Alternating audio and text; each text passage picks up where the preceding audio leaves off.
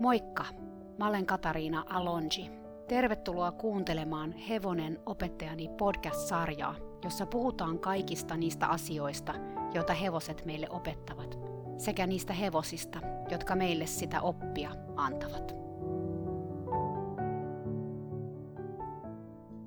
Moi rakkaat kuulijat! Katariina tässä taas. Tänään mä jatkan Lilon tarinaa, koska viime jaksossa mä kerroin, että mä luin mun kymmenen vuoden takasta blogia, ja sieltä nousi muutama teema esiin, joista mä halusin puhua. Mutta mä ehdin puhua viime jaksossa vasta yhdestä. Tässä jaksossa mä haluan kertoa vähän lisää tuosta ajanjaksosta ja kaikesta siitä, mitä mä opin siinä aikana. Kun me muutettiin Lilon kanssa Suomeen, meillä alkoi monella tapaa uusi elämä – Mä olin jo Sveitsissä käynyt Litullavin kanssa pitkillä kävelylenkeillä maasta käsin sekä maastoiluratsain, ja mä halusin jatkaa tätä myös Suomessa. Mutta mä olin myös realistinen ja mä tiesin, että veisi aikaa päästä samaan pisteeseen, missä me oltiin Sveitsissä, koska nyt me oltiin taas uudessa paikassa. Sveitsissä Lilon oli pitänyt jättää vain Cole, kun se lähti maastoon. Nyt sen piti jättää kaksi tai kolmekin hevosta, sit kun talli oli siis täysi. Ja vaikka laumas oleminen oli jollain tasolla Lilolle stressaavaa ainakin aluksi, se oli kuitenkin enimmäkseen sen mielestä ihan mahtavaa. Mä aloitin siis taas aivan alusta, siis varmuuden vuoksi. Mä halusin pitää huolta, ettei Lilon stressitasot nousis liian korkeiksi ja sen takia sitten tapahtuisi jotain, mikä pilaisi kaiken.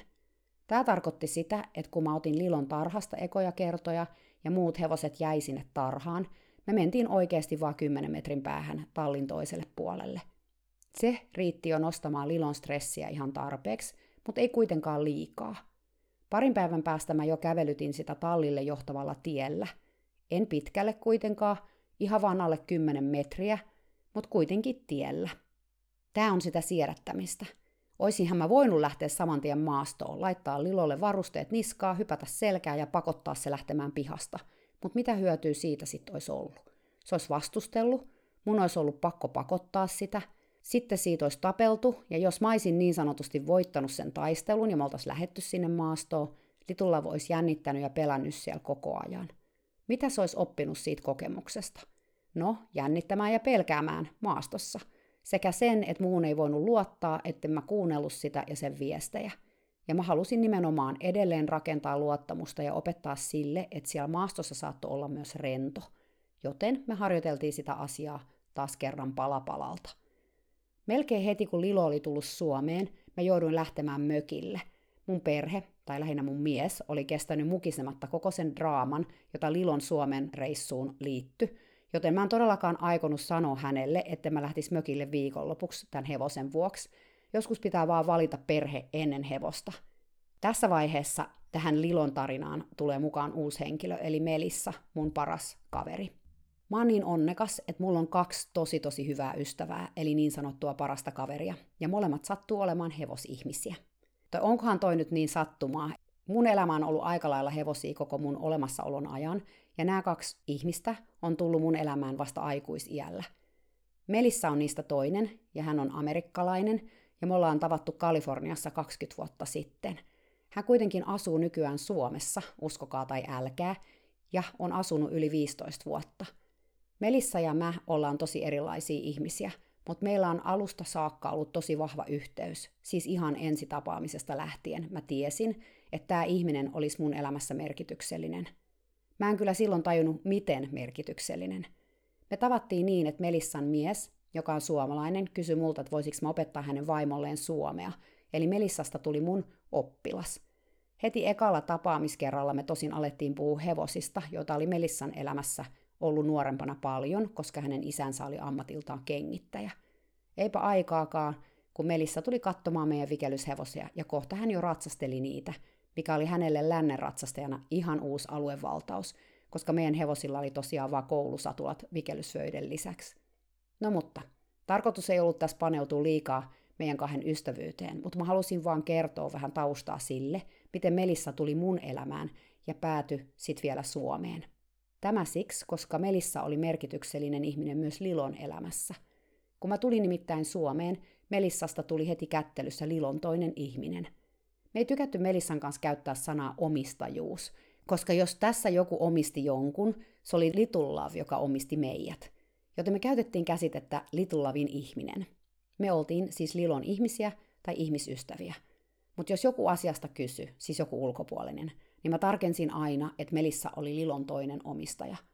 Vaikka ei me siis koskaan paperille saakka tätä laitettu, mulle ja Lilollekin Melissa oli hevosen toinen omistaja ihan perinteisessäkin mielessä. Hän osallistui kustannuksiin ja vastuuseen ja Lilon elämään ihan yhtä lailla kuin mä. Nyt joku voi vähän ihmetellä tätä järjestelyä, että miksi mä lainausmerkeissä annoin mun hevosesta puolet mun ystävälleni, jos siis puhutaan tästä asiasta sen omistajuuden kannalta. Eikä mulla ole siihen oikein mitään selkeää vastausta. Se vaan tapahtui, koska niin oli tarkoitus tapahtua. Aluksi Melissa siis vaan autteli Lilon kanssa, mutta aika nopeasti oli selvää, että hänenkin kuulu olla tämän hevosen elämässä. Siis, että Lilo valitsi myös Melissan opetuslapsekseen. Joten se oli sitten sillä selvä. Mä ymmärrän nyt, kun mä tätä kirjoitan, että mähän olisin voinut olla ihan suunnattoman mustasukkainen Melissan ja Lilon suhteesta, joka oli siis niin kaunis, niin täynnä luottamusta ja herkkyyttä ja kaikkea sitä, mitä munkin suhde Liloon oli. Mutta silti se oli ihan erinäköinen, siis omanlaisensa näköinen. Mä ajattelen, että rakkautta ei voi omistaa tai haalia vaan itselleen, ei kellään ole siihen monopolia. Se, että Lilo löysi toisen ihmisen, johon luottaa, ei ollut multa pois, vaan päinvastoin se oli arvokasta myös mulle. Ja se oli etenkin arvokasta Lilolle. Ja että se tapahtui ihmisen kanssa, jota mä itse rakastan syvästi, ja joka on mun soul sister, niin kuin englanniksi sanotaan. Sehän oli siinä kaikkein parasta.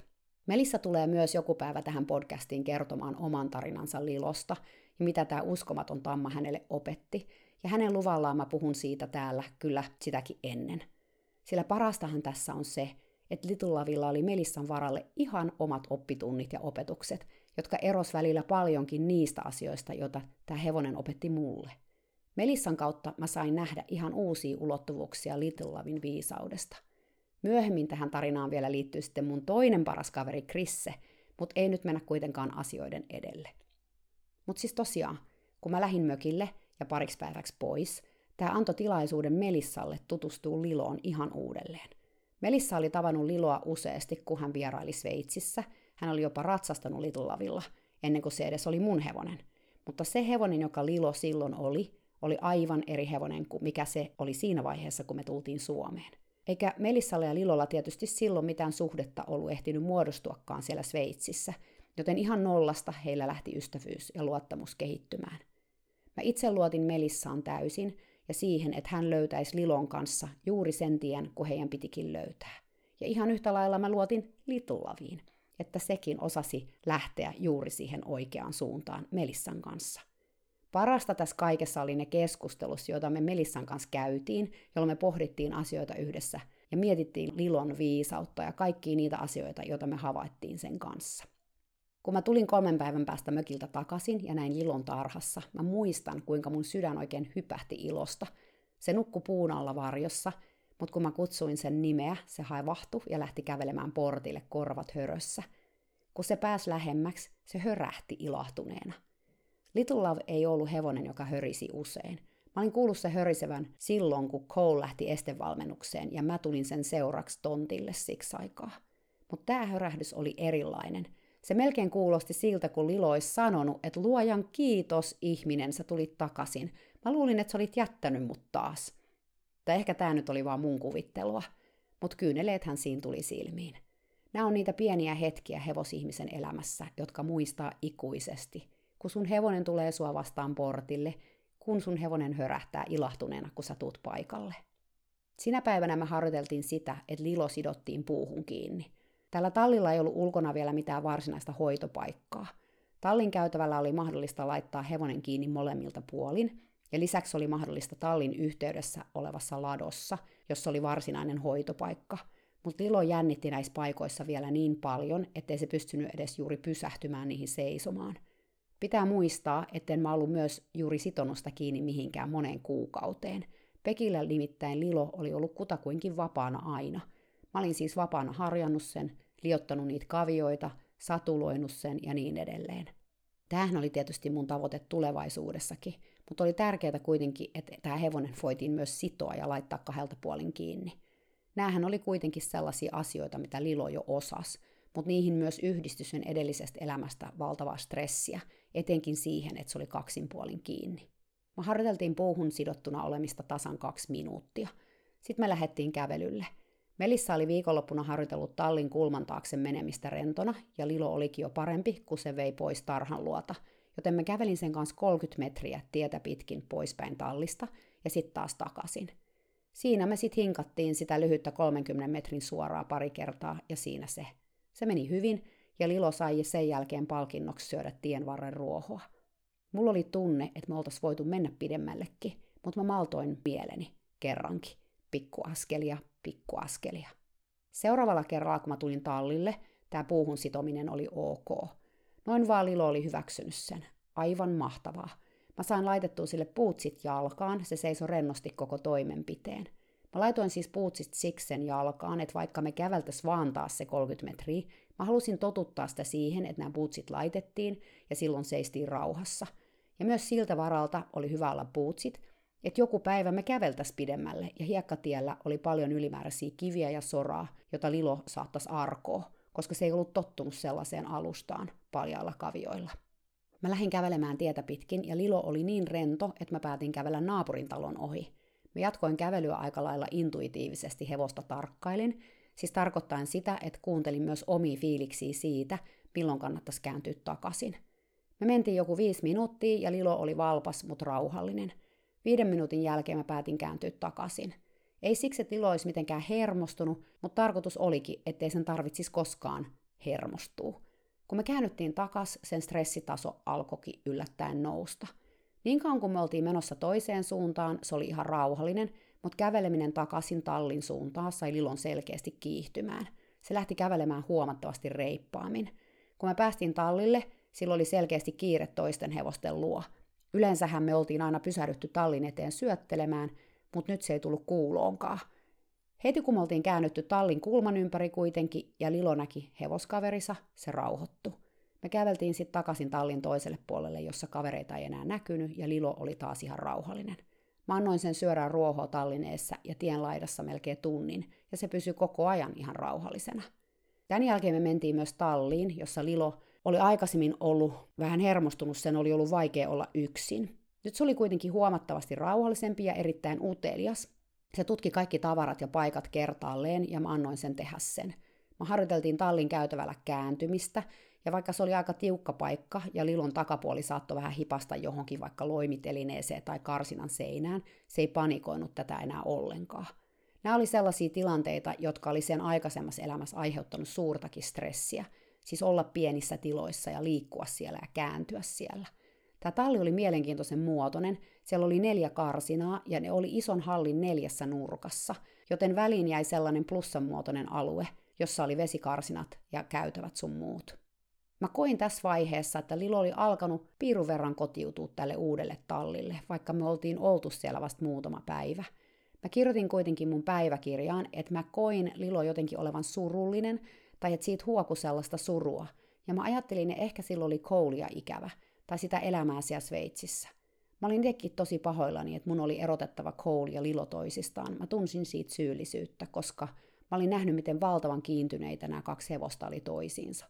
Mutta tätä hevosten elämän meidän ihmisten maailmassa usein on. Ne joutuu jättämään rakkaita ystävyys- ja rakkaussuhteitakin taakseen, kun ihminen vie ne toisaalle.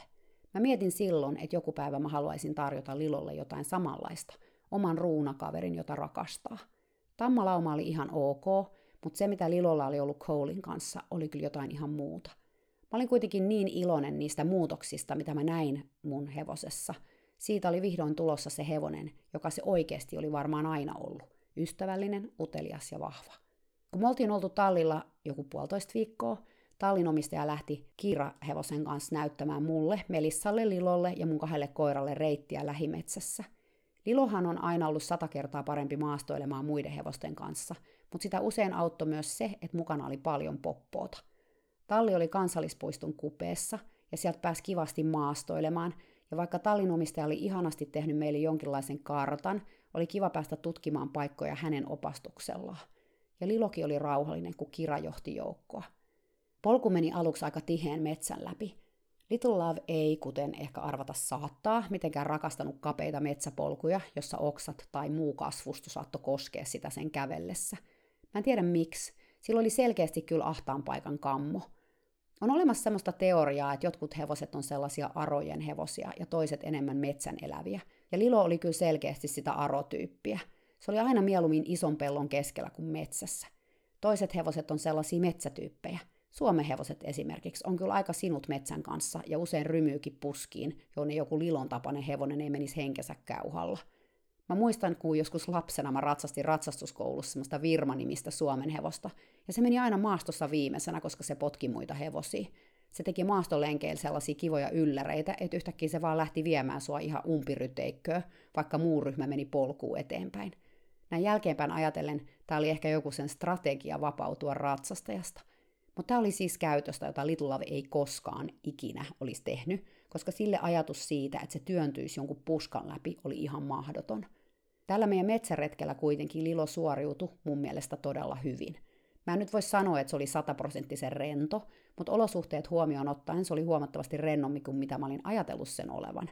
20 minuutin vetsäkävelyn jälkeen me tultiin hiekkatielle. Tämä selkeästi ilahdutti Liloa, ja se siirtyi meidän joukon kärkeen rohkeana ja uteliaana. Mulle oli myös paljon helpompaa kävellä Lilon kanssa, koska metsässä oli ollut todella vaikea olla rinnakkain, mikä oli miten me Lilon kanssa aina käveltiin. Se ei todellakaan tykännyt olla ihmisen takana, se koki olonsa siellä jotenkin todella turvattomaksi. Tämä oli kuitenkin metsässä helpompaa, siis olla peräkkäin, ja mä mietin, että sitä pitäisi jotenkin harjoitella. Me käveltiin takaisin tallille toiset parikymmentä minuuttia hiekkatietä pitkin, ja me saatiin hyvä kuva, siis lähimaastoista – Tallinomistaja sanoi, että me voitaisiin Melissan kanssa ottaa Kirakin meidän mukaan, milloin me vaan haluttais, mikä oli ihan mahtava uutinen, sillä se helpottaisi kyllä Lilonkin oloa paljon. Lilo oli väsynyt, kun me tultiin tallille takaisin. Vaikka se oli ollut suht rauhallinen koko matkan, se oli kuitenkin varmaan ollut siitä huolimatta aika stressaavaa. Ja olihan koko muutto, laumautuminen ja uuteen paikkaan tottuminen varmaan vienyt paljon sen voimia.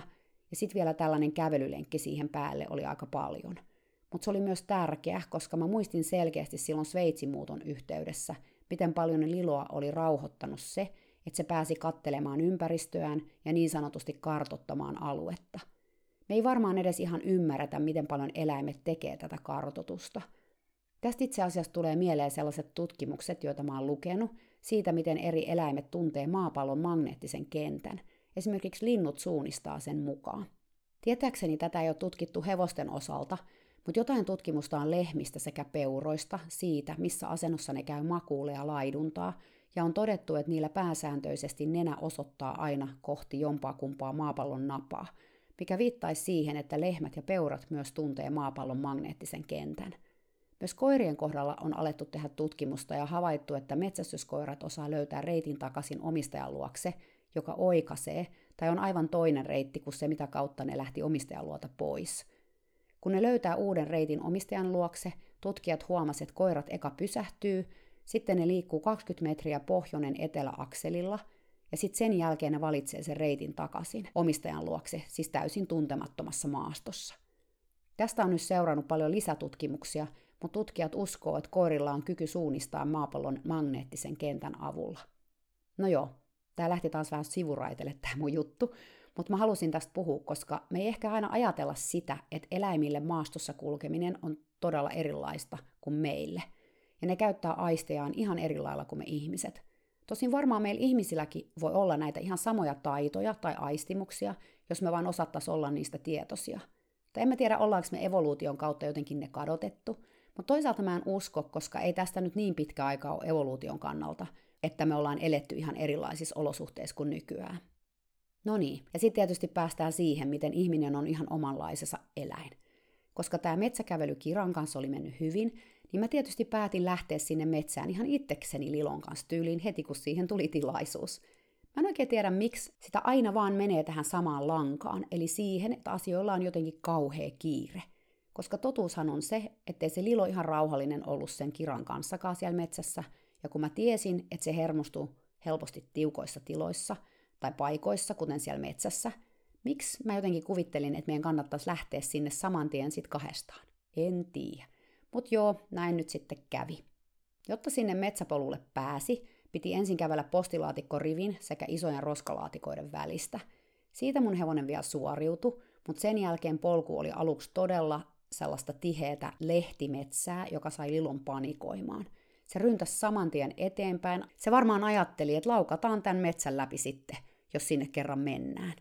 Siinä rytäkässä se melkein astui mun päälle ja mä horjahdin läheiseen puskaan, jonka jälkeen mä raahauduin mun hevosen perässä pari metriä. Mä pääsin onneksi äkkiin jaloilleni, ja sit mun piti repiä liloa riimusta ja pyöritellä narua sen edessä, että mä sain sen tolkkuihisa, ja sitä kautta sit pysähtymään ja kääntymään takaisin. Me oltiin edetty metsään 20 metriä. Siis joo, vaivaset 20 metriä. Ja mun hevonen oli aivan hysteerinen, ja tässä mä olin joutunut sitten taas turvautumaan voimakeinoihin, ettei se lähtenyt mut käsistä. Me käännyttiin siis takaisin ja päästiin ehin nahoin takaisin tielle. Mutta en mä kyllä kauhean ylpeä ollut itsestäni todellakaan. Hevosesta mä olin kyllä tosi ylpeä, koska ottaen huomioon, mitä siellä metsäpolulla tapahtui, se suoriutui todella hyvin siinä vaiheessa, kun me päästiin sinne tielle. Sen paniikki meni ehkä 70 prossasta 40 prossaan niin kuin ihan heti, jos siis ajatellaan skaalalla nollasta sataan. Täytyy sanoa, että mä en kuitenkaan jäänyt onneksi itteeni ruoskimaan tästä mun virhearviosta, vaan mä jatkoin kävelyä poispäin tallista. Mutta kun me oltiin kävelty joku 100 metriä, lilonkierrokset alkoi taas nousta, joten me käännyttiin kotiin. Mä pysäytin Lilon monta kertaa matkalla kotiin, koska me oltiin harjoiteltu tätä pysähtymistä todella, todella paljon. Se siis pysähtyi siitä, kun mä sanoin wow, enkuks, ja sitten mä pysähdyin itse. Tämä oli ihan löysällä narulla. Tämä harjoitus, kun sitä oli niin paljon toistettu rauhallisessa mielentilassa, toi Lilolle jotenkin näissä jännittävissä tilanteissa myös rauhaa. Tämä oli iso edistysaskel tämän hevosen kanssa, joka silloin vuosia sitten, kun mä sen tapasin, meni nollasta sataan sekunnissa, eikä tullut sieltä alas millään, ei ennen kuin se oli omassa karsinassa ilman ihmistä, ja silloinkin se saattoi kestää tunteja. Nyt Lilo saattoi hermostua, mutta se osasi jo säädellä sitä hermostumista, ja se pystyi rauhoittumaan ilman, että piti heti mennä kotiin ja talliin. Oli tällaisia tuttuja ja turvallisia harjoituksia, kuten pysähtyminen ja joskus myös peruuttaminen, jotka rauhoitti tilannetta. Kun se vähän rauhoittu, mä lisäsin tähän usein myös namipalkan, joka entisestään sai Lilon rauhoittumaan, koska se tiesi tämän niin hyvin kaikista niistä kymmenistä kerroista, sadoista kerroista, kun me oltiin harjoiteltu tätä rauhallisissa olosuhteissa. Kun me päästiin tallille, Lilon hermostus oli vain kymmenessä prosentissa. Tosin kun se ei heti päässytkään näkemään kavereita, tunnetila alkoi taas vähän nousta, mutta koska se jo tosiaan nousi vaan vähän, mä päätin pysähtyä ja vaan hengitellä, ja minuutin päästä Lilo oli taas ihan rauhallinen. Vaikka mä olinkin ollut itse vähän tyhmä ja lähtenyt sinne metsälenkille yksinään Lilon kanssa heti, vähän niin kuin takki auki, kuvitellen, että se menee hyvin, ja sitten loppujen lopuksi päätynyt repimään Liloa riimusta, mä saisin sen pysähtymään. Mä olin sitten kuitenkin loppujen lopuksi tosi tyytyväinen siihen keikkaan ihan kokonaisuutena, koska sen kautta mä olin nähnyt, että Lilo pystyi myös rauhoittumaan sellaisen jälkeen. Ja Liloki oli saanut kokemuksen siitä, että panikoinnin jälkeen saatto rauhoittuu. Mä olin alkanut nähdä mun hevosessa sellaisia uusia piirteitä, että jos tapahtui jotain arvaamatonta, joka sai sen kiihtymään, sen sijaan, että se olisi vaan mennyt silmittömään paniikkiin, missä ajatus ei toimi ollenkaan, sillä oli vähän sellainen, katsotaan mitä tapahtuu ennen kuin ihan täysin panikoidaan asenne. Ja tämä oli ihan superja, koska se tarkoitti sit myös sitä, että se saattoi säädellä niitä tunteitaan ekaa kertaa vuosiin, ehkä ikinä. Ja mulle tämä oli myös opettavaista, että tavallaan joskus oli vaan pakko ehkä ottaa riskejä ja mennä pois sieltä mukavuusalueelta. Mutta senkin kanssa kannatti olla viisas eikä liian nopeasti työntää liloa sieltä mukavuusalueelta pois, tai ainakaan liian kauaksi. Ja jos sitten kävi niin, että tuli takapakkia, niin kuin siellä metässä, ei se ollut sitten kuitenkaan niin vakavaa, koska hevoselle tuli kuitenkin enimmäkseen niitä hyviä kokemuksia mun kanssa olemisesta, se näköjään antoi nopeasti anteeksi ne virheetkin, joita välillä tuli tehtyä. Mä jouduin lähtemään vielä kertaalleen Sveitsissä käymään tässä vaiheessa, joten mä olin poissa Lilon luota neljä päivää. Kun mä olin siellä Sveitsissä käymässä, niin mä kävin vielä moikkaamassa Coleia ja kertomassa sille, että Lilolla oli asiat hyvin. Peki kertoi, että vaikka Cole oli saanut Lilon lähdön jälkeen kivan ruunakaverin, se oli selkeästi ollut todella apea vielä pari viikkoa Lilon lähdön jälkeen. Nyt se oli kuitenkin piristynyt ja alkanut kaverata uuden kaverinsa kanssa. Tallilla oli kuitenkin erilainen tunnelma kuin ennen. Ehkä vähemmän sellaista seesteistä harmoniaa kuin siellä oli ollut Lilon aikana. Sillä välin, kun mä olin Sveitsissä, Melissa pääsi monen päivän ajan puuhailemaan Lilon kanssa ihan itsekseen, mikä oli mun mielestä tosi terveellistä, koska kun mä olin siellä samaan aikaan, se oli tietysti ihan erilaista. Melissa oli tähän mennessä vuokrannut Suomessa eri hevosia ja käynyt niillä enimmäkseen ratsastelemassa. Ne oli ollut ihan toimivia vuokrasuhteita, mutta Melissa oli kuitenkin kokenut, ettei hän voinut ihan tehdä hevosten kanssa sitä, mitä hän tai hevonen halusi, vaan hän piti aina tehdä sitä, mitä hevosen omistaja odotti hänen tekevän. Se oli aiheuttanut välillä Melissasta suurta ristiriitaa, etenkin jos hänestä itsestä oli tuntunut, että hevonen oli jotenkin kipeä tai sille ei ollut kaikki hyvin, mutta omistajalta oli tullut viestiä, että hevonen oli kunnossa ja se piti pakottaa liikkumaan. Tällaisen kanssa tasapainoileminen on kyllä haastavaa, koska siinä joutuu omat eettiset arvot koetukselle. Jos sä kuuntelit sydämessä ääntä ja et noudattanut omistajan kehotusta pistää hevonen liikkeelle keinolla millä hyvänsä, omistaja kimpaantu, ja jos sitten taas teit mitä omistaja pyys, sä koit pettäväs hevosen ja itses. Melissa oli jo pitkään halunnut olla hevosten kanssa niin, kun hän oli koiransa kanssa, eli kuunnellen hevosta ja ottaen myös sen mielipiteitä huomioon. Lisäksi hän halusi antaa hevosen joskus valita, ja tämä oli asia, jota Lilon kanssa sai kyllä tehdä, ainakin mun puolestani. Melissa oli myös käsitellyt hevosia maasta käsin aika vähän, oikeastaan ensimmäisiä kertoja vasta ihan pari vuotta aikaisemmin. Siis totta kai hän oli taluttanut hevosta vaikka tarhasta talliin tai vesiboksiin, laittanut sille varusteita, harjannut sitä ja tehnyt sellaista tavallista hevosen käsittelyä, mitä nyt tehdään. Mutta paljon hänen hevosen kanssa olimisensa oli keskittynyt ratsastukseen ja siihen liittyviin toimenpiteisiin, kuten just siihen harjaamiseen ja satulointiin. Hän ei siis ollut varsinaisesti koskaan aikaisemmin esimerkiksi talutellut hevosta pidempiä matkoja. Mullahan ei ollut tässä vaiheessa Lilolle edes satulaa, koska se satula, jota me käytettiin Sveitsissä, ei ollut meidän. Lisäksi tallille ei ollut kunnon kenttää, jossa olisi voinut ratsastaa.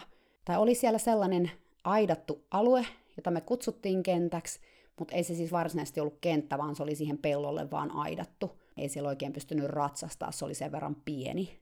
Joten jos sä halusit jotain tehdä Lilon kanssa, sen piti olla maasta käsin. Litulavista Melissalla oli vaan se kuva, mikä hänelle oli jäänyt Sveitsissä vuosia sitten, jolloin sen taluttaminen tallista vesipisteelle tallin ulkopuolella oli jo ollut aika dramaattista, joten sekin vanha käsitys tammasta varmaan paino aluksi taustalla. Koska Melissa kertoi, että häntä jännitti ihan suunnattomasti aluksi Lilon kanssa oleminen ihan itekseen. Melissa on ihmisenä todella erilainen kuin minä. Hän on varovainen ja suunnitelmallinen, ja Melissalle on tosi tärkeää, että hän hallitsee tilanteen täysin. Hän ei lähde rohkeasti vaan kokeilemaan, niin kuin minä, piirre, joka kyllä usein sai mut aika paljon myös pulaan, kuten olette tässä podcastissa ehkä huomannut, ja etenkin Lilon tarinassa huomannut. Toisaalta tämä on myös piirre, joka myös usein jotenkin rykäs mut uudelle levelille mun tekemisessä. Melissa on kuitenkin ihminen, joka ei ota riskejä ja on tosiaan mieluummin ylivarovainen. Ja hän on tosi kova huolehtimaan. Mäkin osaan kyllä miettiä kelailla mun asioita, tai saatan olla semmonen, joka rupeaa kelailemaan kauhean huolissaan asioita, mutta Melissa vie kyllä sellaisen huolikelailun ihan omalle tasolleen. Tai siis ainakin vei silloin kymmenen vuotta sitten. Joten te voitte kuvitella, että Little Love ei ehkä ollut se helpoin hevonen Melissalle. Toisaalta se oli juuri tämän takia todellakin se oikea hevonen. Melissa on myös aina ollut järki-ihminen, kun mä itse menen melkoisella tunteella. Eli me ollaan jotenkin melkein toistemme vastakohdat, kolikon kaksi puolta. Mielenkiintoista kyllä, Melissa tunsi alusta saakka itsensä todella tyyneksi ja rauhalliseksi juuri Lilon kanssa, vaikka Lilo ei ollut hänen kanssaan vielä täysin tyyni itse. Melissa itse sanoi, analysoituaan tätä asiaa palasiksi itselleen tyypilliseen tapaan, että häntä auttoi se, että mä olin sanonut hänelle, että mitä sitten teetkin ja mitä sitten tunnetkin, muista aina olla aito itsesi ja tunteittesi kanssa. Älä piilottele, älä peittele. Jos sua pelottaa, se on ok, mutta muista ottaa se pelon tunne haltuus. Englanniksi sanotaan own the feeling, eli tunnista ja tunnusta se sun tuntees, olipa se sitten ihan mitä tahansa. Joten sen Melissa teki. Hän kertoi Lilolle aina suoraan, mitä hän tunsi, peittelemättä sitä lainkaan.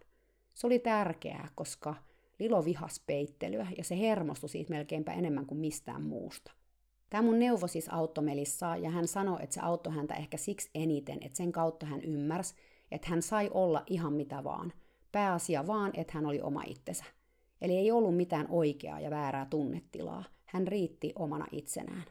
Totta kai se, että on rauhallinen hevosten kanssa, on aina parempi kuin se, että on paniikissa. Mutta jos sä oot paniikissa, kerro se hevoselle, kerro se itselles. Sitten sen jälkeen sä voit etsiä keinoja rauhoittaa itseäsi ja säädellä sitä tunnetilaa. Mä olin tosi ylpeä Melissasta, kun mä kuulin, että hän oli vaan pokkana käynyt lyhyillä kävelylenkeillä Lilon kanssa mun poissa ollessa, vaikka molempia olikin vähän jännittänyt. Ne muutaman kymmenen tai sadan metrin lenkit oli mennyt kuitenkin hyvin, ja Melissa oli kovaa vauhtia rakastumassa Liloon vähintään yhtä syvästi kuin minä. Kun mä pääsin seuraavan kerran tallille, vettä sato kaatamalla. Mä en ole kauheasti tästä puhunut, mutta sade oli jollain tasolla Lilolle sellainen triggeri. Sehän ei koskaan ollut tarhassa edellisen omistajan aikana sateella, joten sillä oli tosi vähän kokemusta ulkona olemisesta kuin satovettä. Mä olin joskus silloin loppuaikoina sateessa maastoillut, ja silloin mä olin huomannut, että sade hermostutti Liloa. Ja siis se hermostutti sitä myös tallissa – se oli silloin todella hermostunut ja pyöriä hyöri usein karsinassakin, missä se yleensä oli kuitenkin aika tyyni. Pekin ja Colein luona Sade oli saanut Lilon ihan hysteeriseksi ensimmäisen kuukauden ajan. Sen jälkeen se oli tottunut siihen, eikä se reagoinut siihen enää mitenkään. Mutta nyt Suomessa tämä vanha trauma tuli takaisin. Varmaan koska Lilolla oli stressiä muutenkin, mikä tarkoitti sitä, että sen sietoikkuna oli pienentynyt. Sietoikkunalla mä tarkoitan sitä sellaista vireystilaa, jossa meillä on kaikki hyvin, eli meillä on mukava olla. Voi puhua siis myös mukavuusalueesta. Meillä jokaisella on oman kokoinen sietoikkuna. Jos sulla on iso sietoikkuna, sä kestät enemmän vastoinkäymisiä, eli kun jotain yllättävää sattuu, sulla on rahkeita suoriutua siitä ilman, että se kauheasti kuormittaa sua. Meillä on siis turvallinen olo siellä meidän sietoikkunassa ja me kyetään esimerkiksi oppimaan uusia asioita, ja vaikka vähän tapahtuisi jänniä asioita, me selvitään niistä. Ja vaikka tulisi kauhea stressi ja meidän vireystila nousis ja me jouduttaisiin pois sieltä sietoikkunasta, me pystytään palaamaan sinne aika nopeasti. Joillakin ihmisillä ja eläimillä on aika pieni sietoikkuna, eli silloin ei kestä kauheasti esimerkiksi stressaavia juttuja, koska se kuormittaa liikaa. Toisaalta joskus voi käydä niin, että sulla on yleensä ihan hyvän kokoinen sietoikkuna, mutta sun elämäntilanne onkin yhtäkkiä tosi stressaava – ja silloin se sietoikkuna pienenee, jolloin sitä sitten ei kestä sellaisia asioita, joita yleensä kestäisi. Menee siis niin sanotusti koppinurin paljon helpommin kuin yleensä. Eli Lilolla tuo sietoikkuna oli ollut ihan superpieni, kun mä sen tapasin, ja pieninkin uusi asia sai sen panikoimaan. Traumathan sitä sietoikkunaa pienentää ja aiheuttaa sen, että sitä on helposti koko ajan sellaisessa ylivireystilassa, mitä Lilokin silloin oli. Kun me päästiin Suomeen saakka, se Lilon sietoikkuna oli jo paljon paljon isompi, eli se kesti paljon enemmän sellaisia asioita, jotka aikaisemmin olisi saanut sen kupin menemään nurin ihan sekunnissa. Mutta sitten taas kun muutto ja uudet kaverit ja uusi paikka oli taas vähän stressaavia kokemuksia, se sietoikkuna oli taas vähän pienempi kuin esimerkiksi silloin Pekin luona. No joo, saittekohan te tuossa selityksestä mitään selvää? Joka tapauksessa nyt Lilo oli taas aika hermostunut sadekelillä – Eli tämä vanha trauma oli tullut takaisin. Tämä ilmeni esimerkiksi niin, että kun mä vein sen tallin käytävälle, se oli aluksi ihan rauhallinen, mutta kun mä sitten pyysin sitä laittamaan sen jalan vatiin, jos oli vettä, se olikin sille ihan liikaa, vaikka se oli edellisenä päivänä kyennyt siihen ongelmitta. Mutta tänään olikin sadepäivä, ja sateen rummutus tallin peltikatolla oli Lilolle aivan liikaa. Se pyysi mennä karsinaan, ja mä päästinkin sen sinne. Siellä karsinassa mä kokeilin uudelleen laittaa Lilon jalkaa vatiin ja nyt se olikin siis ok. Sille oli ollut vaan liikaa se sateen, käytävän ja vadin yhdistelmä, mutta kun siitä yhdistelmästä otettiin se tallin käytävä pois, Lilo kesti sen sateen ja vadin. Eränä päivänä me käytiin Mantan ja sen omistajan kanssa pitkällä metsälenkillä läheisen järven luona. Se oli ihan mahtava keikka, koska me oltiin tosi paljon metsässä, jossa Manta oli todella rauhallinen. Kun mä selitin Mantan omistajalle Lilon metsäjännityksestä, hän oli superymmärtäväinen ja me tehtiin useita pysähdyksiä metsälenkillä paikoissa, jossa oli ruohoa. Manta pysähtyi aina syömään sen enempää miettimättä, mutta Lilon piti aina ensin vähän kuljeskella ja tutkia paikkoja. Se ikään kuin tarkisti, ettei missään ollut kissa- tai susipetoja. Sitten se rauhoittui vasta syömään. Mä annoin Lilon tutkia paikkoja, jos se niin halus. Kulin vaan perässä ja katoin, ettei nyt ihan minnekään jäätävää kivikkoon menty. Takaisin tullessa Melissa käveli Lilon kanssa ja tyypilliseen tapaan Lilolla oli vähän kiire kotiin. Ja Manta jäi kauas kauas taakse, kun sille ei tosiaan ollut kiire ollenkaan. Melissa pääsi harjoittelemaan Lilon kanssa pysähtymistä ja rauhoittumista, ja hän suoriutui siitä todella hyvin. Mä vaan kattelin tätä kaikkea kaukaa ja annoin heille rauhan tekemiseen. Lilo oli siitä hyvä, että jos sen mielestä sä et myödännyt painetta tarpeeksi nopeasti, kun sä käytit painetta, esimerkiksi jos käytit sitä pysähtymiseen, se kertoo sulle siitä heiluttamalla päätään tai laittamalla korvat vähän taaksepäin. Hei ihminen, älä ole hidas sen paineen poiston kanssa. Lilo koulutti sen kävelylenkin aikana Melissasta todella hyvän tässä paineen poistossa. Lopulta sitten Melissa ei enää tarvinnut edes sitä painetta, vaan Lilo alkoi pysähtyä vaan äänen ja kehon liikkeiden perusteella, niin kuin se mun kanssa teki. Enimmäkseenhän mä käytin Lilon kanssa positiivista vahvistetta, mutta joskus oli sit käytössä negatiivinen vahviste sen sijaan, ja joskus sit molemmat. Tämä lenkki Mantan kanssa oli ihan huippu, ja lisäsi Lilon itseluottamusta ja luottamusta myös siihen, ettei metsässä tulisi karhuja sitä syömään. Manta kun vaan oli niin sinut metsässä olemisen kanssa. Se ei todellakaan jännittänyt siellä ollenkaan, ja oli siksi kyllä ihan parasta seuraa Lilolle. Kun me oltiin oltu Suomessa kuukaus, mä menin Lilon kanssa yksin vähän pidemmälle kävelylenkille. Siinä vaiheessa me oltiin jo päästy siihen, että me käveltiin muutama sata metriä Tallintietä pitkin erääseen kohtaan pellon laitaan, jossa Lilo sai syödä ruohoa. Tämä on musta ihan hyvä tapa opettaa hevosta maastoilemaan, tehdään sille siitä palkitsevaa. Ihan yhtä lailla sä voit vaikka viedä sinne reitin varteen tasaisin väliajoin ämpäreitä, jos on vaikka porkkanoita tai jotain muita herkkoja, joita hevonen saa, jos se uskaltautuu sinne saakka. Lilo oli tässä vaiheessa suht rento siinä kohdassa, missä me annettiin sen syödä. Ei missään nollatilassa, mutta kuitenkin sellaisessa, että se pystyi olemaan siinä rauhassa vaikka 20 minuuttia. Välillä se saattoi nostaa pään ylös ja tarkkailla ympäristöä valppaana, mutta ei sen enempää. Tälläkin kertaa me mentiin ensin siihen kohtaan, missä Lilo sai aina syödä ruohoa. Mä en oikein tiedä, kumman idea se oli, mun vai Lilon, mutta kun se oli syönyt 15 minuuttia, me lähdettiin kävelemään pidemmälle. Lilo oli selkeästi jännittynyt, mutta samalla se myös itse halusi mennä eteenpäin. Me käveltiin ehkä parisataa metriä maksimissaan, kunnes me tultiin tien risteykseen, siihen samaiseen risteykseen, jossa kuukausi sitten mun hevonen oli astunut kuorma-autosta Suomen maan kamaralle. Tässä vaiheessa me käännyttiin takaisin yhteisestä päätöksestä, ja heti kun me käännyttiin, Lilo alkoi hermostua. Sille tuli kiire kotiin. Tämähän oli sille tosi tyypillistä, mutta mä halusin opettaa sitä siihen, ettei kotiin meneminen tarkoittanut sitä, että piti hermostua tai juosta kotiin tuhatta ja sataa – joten mä tein sen kanssa pysähdyksiä, ja huolimatta sen selkeästi ylivirittyneestä tilasta, Lilo pysähtyi pelkästään äänellä useaan kertaa. Kun me tultiin siihen meidän ruohokohtaan, jossa Lilo yleensä laidunsi hetken, mä ajattelin, että voitaisiin kokeilla jäädä siihen vähäksi aikaa, että ei mentäskään heti kotiin. Lilo oli kuitenkin eri mieltä, koska silloin oli nyt se pakko päästä kotiin täältä jännitys päällä.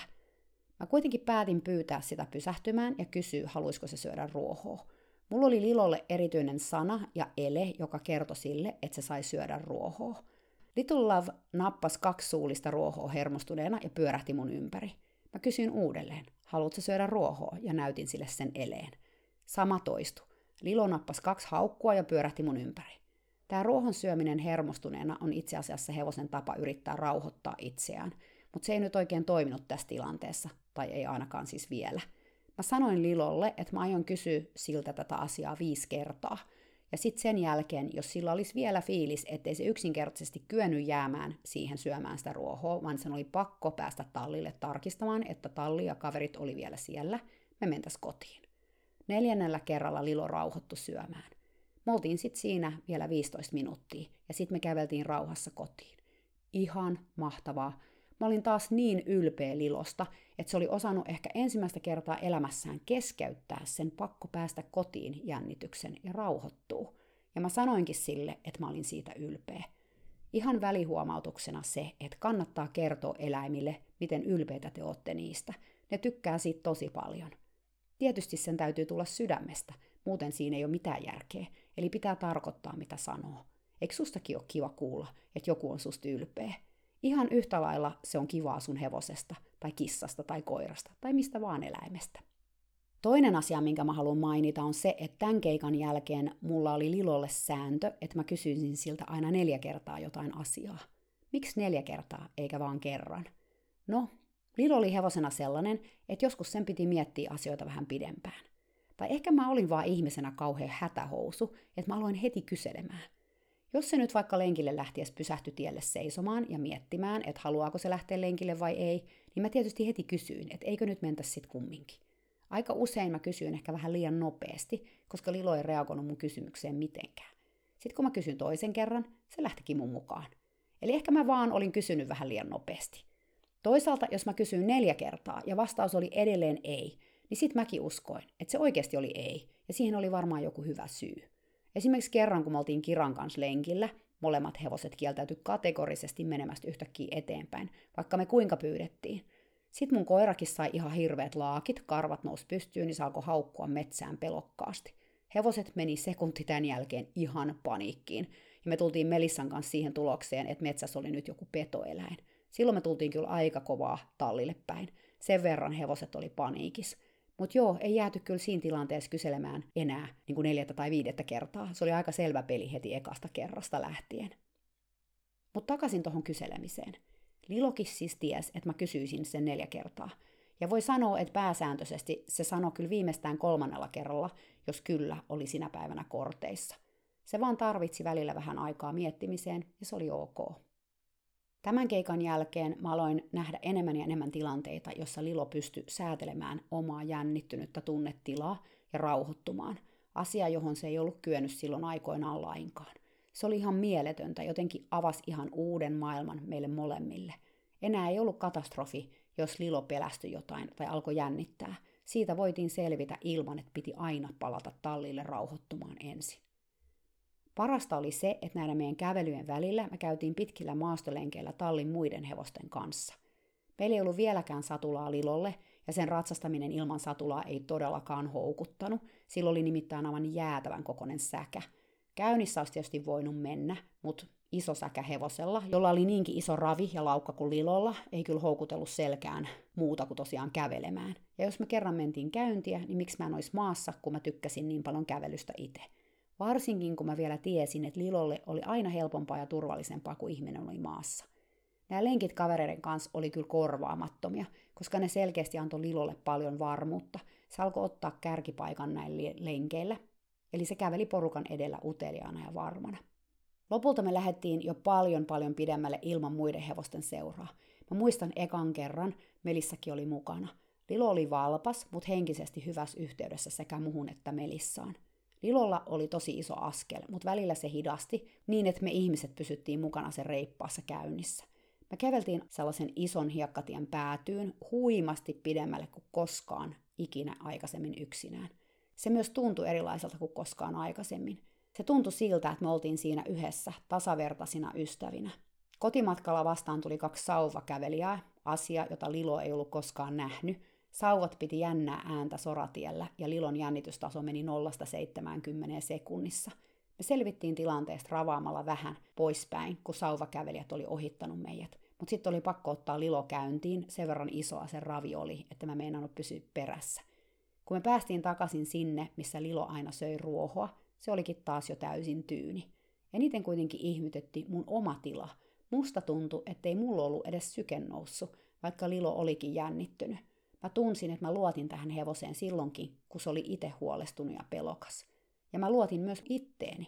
Mä olin löytänyt jonkinlaisen uuden luottamuksen tilan Lilon kanssa, ja se oli ihan mieletöntä. Melissa teki omia havaintojaan Lilosta ja itsestään samanaikaisesti. Liloa talutettiin aina löysällä narulla, kämmen auki. Tää siksi, että hevonen tuntee sun puristuksen sitä narua pitkin, sun jännittyneen käden siis. Eli kun liloa talutettiin, vasen käsi piti narusta kiinni ihan normaalisti, eli naru oli kädessä ja sormet sen narun ympärillä. Mutta oikea käsi, eli se ohjaava käsi, oli aina auki ja naru vaan lepäs siinä kädellä. Se käsi oli ainakin 50 senttiä hevosen leuasta, eli naru käden ja hevosen pään välillä oli löysä ja roikkuva. Tätä on nyt jotenkin tosi vaikea selittää suullisesti, mutta se oikea käsi oli siis sellainen ohjaava käsi, joka aina kun mä pyysin Liloa esimerkiksi kääntymään tai liikkumaan eteenpäin, se käsi niin kuin ojentautui Liloa kohti, siis sen turpaa kohti, ja sitä kautta sit ohjasi sitä seuraamaan.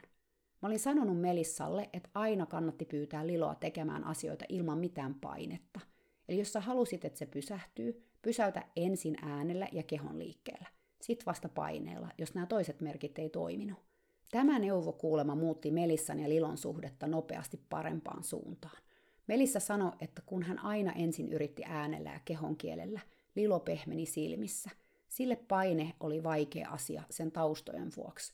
Sitä oli niin paljon jossain vaiheessa vaan pakotettu väkisin, että paineeseen ehkä liittyi aina jotain todella vaikeaa. Melissa kuitenkin kamppaili itse tämän asian kanssa tosi paljon, koska kuten mä aikaisemmin kerroin, hän oli ihminen, jolle hallinnan tunne oli tärkeä. Hän oli suunnitelmallinen ja turvallisuushakuinen ja halusi aina ennakkoon tietää, miten asiat menis ja miten hänen pitäisi toimia. No, jokainen tietää, että hevosten kanssa se ei ole mahdollista, varsinkin sellaisen hevosen kuin Lilon kanssa. Melissa itse huomasi välillä, että ote narusta vaan kiristy, välillä ihan pienimmistäkin asioista, siis ihan turhaan – Heti jos Lilo liikautti toista korvaansa vaikka ruohoa syödessään, Melissalla olikin jo narukireellä. Hallinnan tunne ja sellainen varmistelu vaan nosti hänen sisällään päätään, eikä hän voinut sille mitään. Hänen piti ihan tietoisesti antaa itselleen lupa tulla tilanteeseen mieluummin, vaikka vähän myöhässä, sen sijaan, että hän koko ajan ennakoi, mitä voisi tapahtua, ja sitä kautta olisi ihan jännittynyt, puristeli narua kouristuksen omaisesti ja laittoi Lilon painetta vaan, koska hän itse pelkäsi, että kohta se lähtee.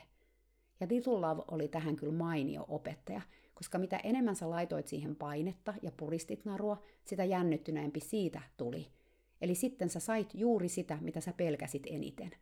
Jos sä taas pidit narun löysällä ja luotit, että hevonen seuraa, hevonen pysähtyy, hevonen on kanssasi, Lilo oli sata, sata kertaa rauhallisempi. Tämä oli iso askel Melissalle, ihan noin niin kuin hänen elämänsäkin kannalta, että löysää vaan vähän narua ennemmin kuin että tarraat siihen kiinni. Sillä niinhän se on, että se tapa, miten me tehdään joku asia hevosten kanssa, on yleensä juuri se tapa, millä me tehdään paljon muitakin asioita meidän elämässä. Yksi suurimpia Lilon opetuksia Melissalle olikin juuri se, että yletön kontrolli ei johda aina niihin toivottuihin tuloksiin, vaan joskus kun hellittää vähän, onkin tilaa kaikkien hengittää, ja asiat sujuu paljon helpommin. Antamalla hevoselle tilaa ja vapautta hengittää ja olla mitä se oli, Melissa oppi antamaan sitä tilaa ja vapautta myös itselleen. Okei, ehkä mä lopetan tähän. Vaikka mä olin ajatellut vielä kertoa siitä, miten näistä meidän kävelylenkeistä tuli myös juoksulenkkejä, mutta mä taidan nyt jättää sen toiseen kertaan. Oikeasti mä voisin vaan puhua Lilosta tuntikausia. Toivottavasti tämä ei ole teille kuulijoille liian tylsää.